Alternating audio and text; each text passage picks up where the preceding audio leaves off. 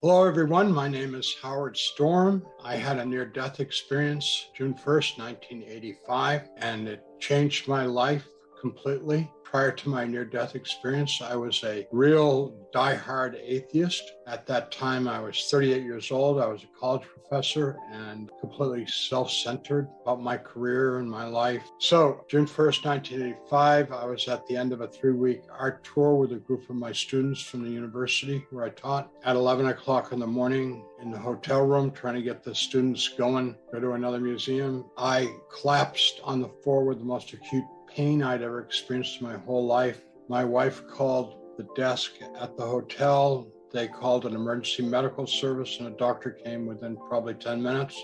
And he said that I had a perforation of the duodenum, which is the small stomach, and that I had to have surgery within the hour or I would die. So he called an ambulance. The ambulance came. They then sent me several blocks away on a gurney to the surgical hospital. I was at the hospital the Assistance Publique de Paris, and they sent me off to the uh, surgical unit, Cochin. And when I got to Cochin, I was put in a room. There was no surgeon available at the surgical hospital. For the next 10 hours, I never saw a doctor. I was never given any pain medication whatsoever. One of the things that I find very, very annoying is people always tell me, Oh, I just had this near death experience because it was like some kind of drug trip. And I was like, for 10 hours, I begged and pleaded and cried for somebody to give me a painkiller, and I was given nothing. Nurse came in and said she was sorry, but they were unable to locate a doctor, and they would try and get one the next day, which would have been Sunday.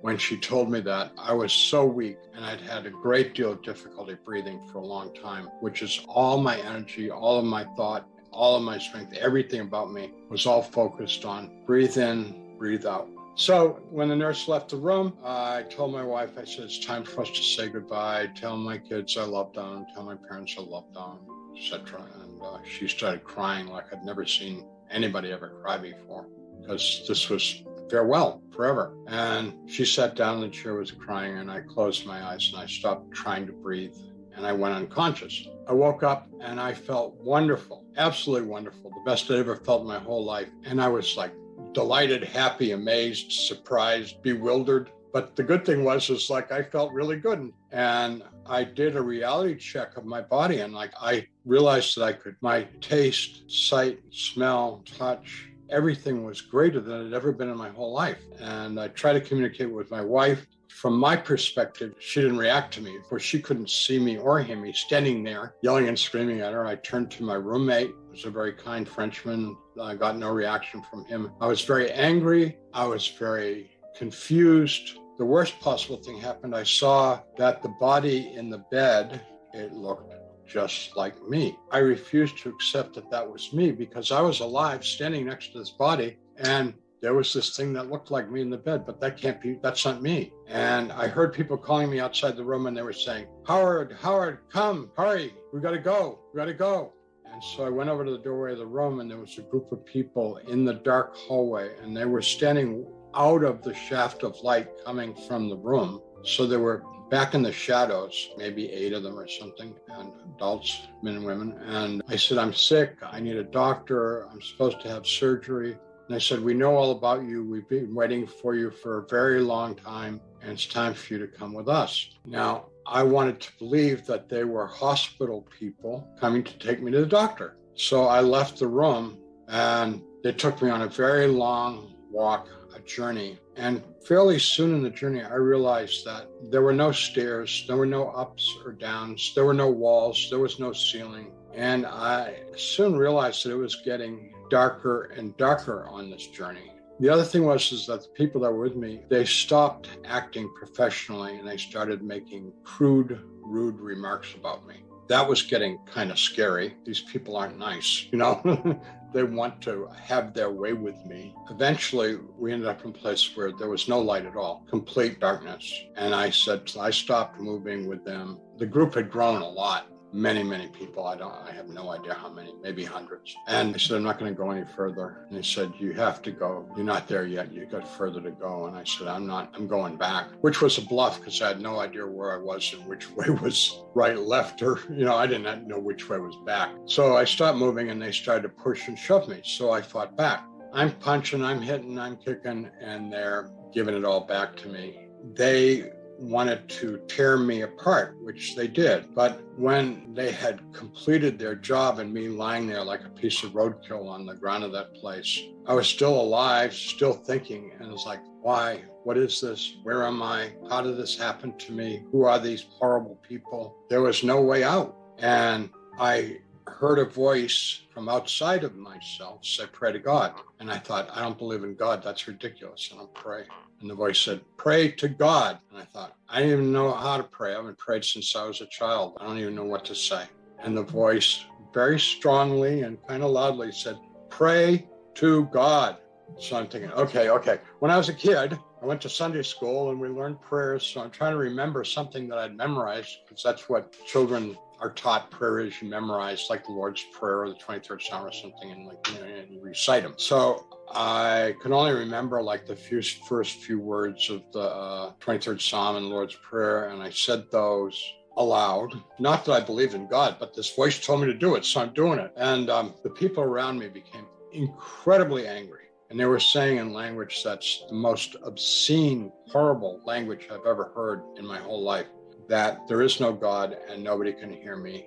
And now, if I don't stop, they're going to make things much worse for me. Well, for the first time in my whole experience with these people, I was able to get a reaction from them. It was a bad reaction, but at least I was, it was like I was able to metaphorically punch back by saying prayers. So I started making up prayers. Now, I've never told anybody what I actually prayed because it was very crude. Something like God is going to expletive deleted get you. you know, that those were my prayers. But anyways, they were sincere. and that um, I was like using using God as sort of like the fist to, you know, bash them.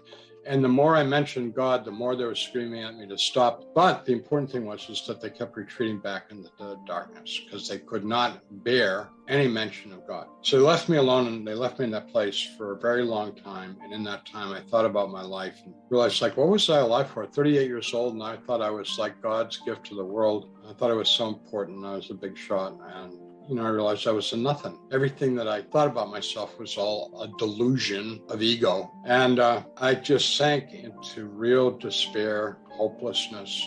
And then a very vivid memory came to me as a child in Sunday school singing Jesus Loves Me. I could see myself in Sunday school with the other kids singing this, but most importantly, in my memory, I could feel what it felt as a child. I mean, I could feel that uh, I loved this Superman guy named Jesus. And when I was a little kid, I used to pray to him and stuff like that. And I believed in him and he would answer my prayers and stuff.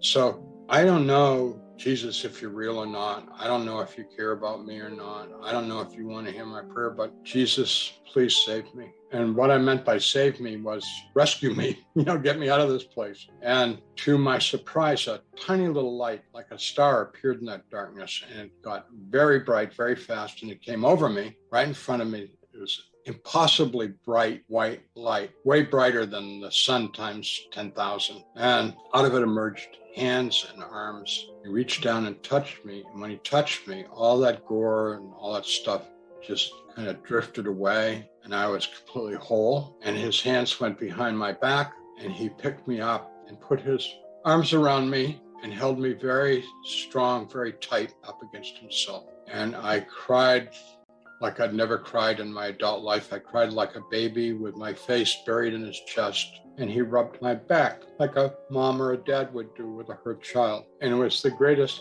happiness and love that I've ever experienced in my life. And I knew that he didn't just love me, he wanted me and cared about me. And I'm just basking in that great love. And all of a sudden, I realized my feet are not on the ground anymore. We're moving and we are going straight up. And so we're we're moving and going faster and faster. And I'm trying to get my composure because I've been crying so hard. Finally get enough, and I look up to where we're heading, and what I see is what at first I think is a huge galaxy of stars. Except then I realize that all the stars are moving this way and that way. And it's not stars, they're other beings of light, and yet we're moving towards it. And I think to myself, he's made a terrible mistake. I'm a piece of garbage and I don't belong here. So I felt so dirty. And with that, we stopped outside of this realm of light and light beings. And he spoke to me for the first time telepathically. And he said, We don't make mistakes. You do belong here. And I thought, I didn't say, How'd you know what I was thinking? Because I didn't say it. He said, I know everything you've ever thought. And then I thought, Oh, this is really bad because I've thought a lot of things that I don't want you to know that I've thought. And he laughed. So we began to converse, and um, kind of funny to say, but he's the coolest guy.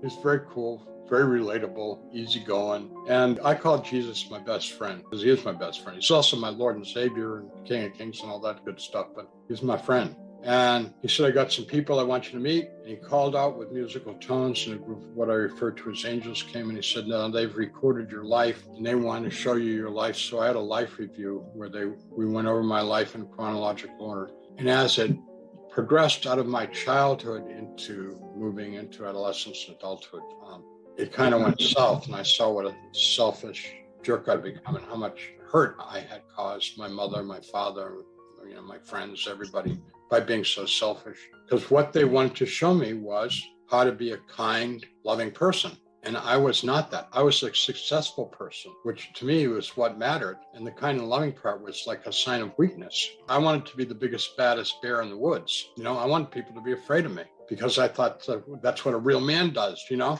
you rule by intimidation. And I knew that I was really causing pain with Jesus and with the angels with the stuff that I did with my life. When it was over, Jesus said, Do you have any questions? And I said, I got million questions. He said, Ask all your questions. So I asked him everything I could think of to ask him. And he answered all of my questions patiently, kindly, thoroughly. And then he gave me the bad news that I had to come back to this world, which I vigorously did not want to come back to this world. I want to go to heaven. And he overcame my objections about coming back here with reason and kindness and patience. And I came back. And when I came back, I was back in the body, back in the pain, and immediately a nurse had come, came into the room. This was now nine o'clock at night, half an hour from when she'd been in there earlier. She said, Doctor has arrived, and we're going to prepare you for surgery. And I had the surgery at 10 o'clock. The next morning, when I woke up from the surgery, I knew that the most important thing in my life had happened to me and that I was going to have to remake myself. I spent 38 years building this character. Now I've got to demo the whole thing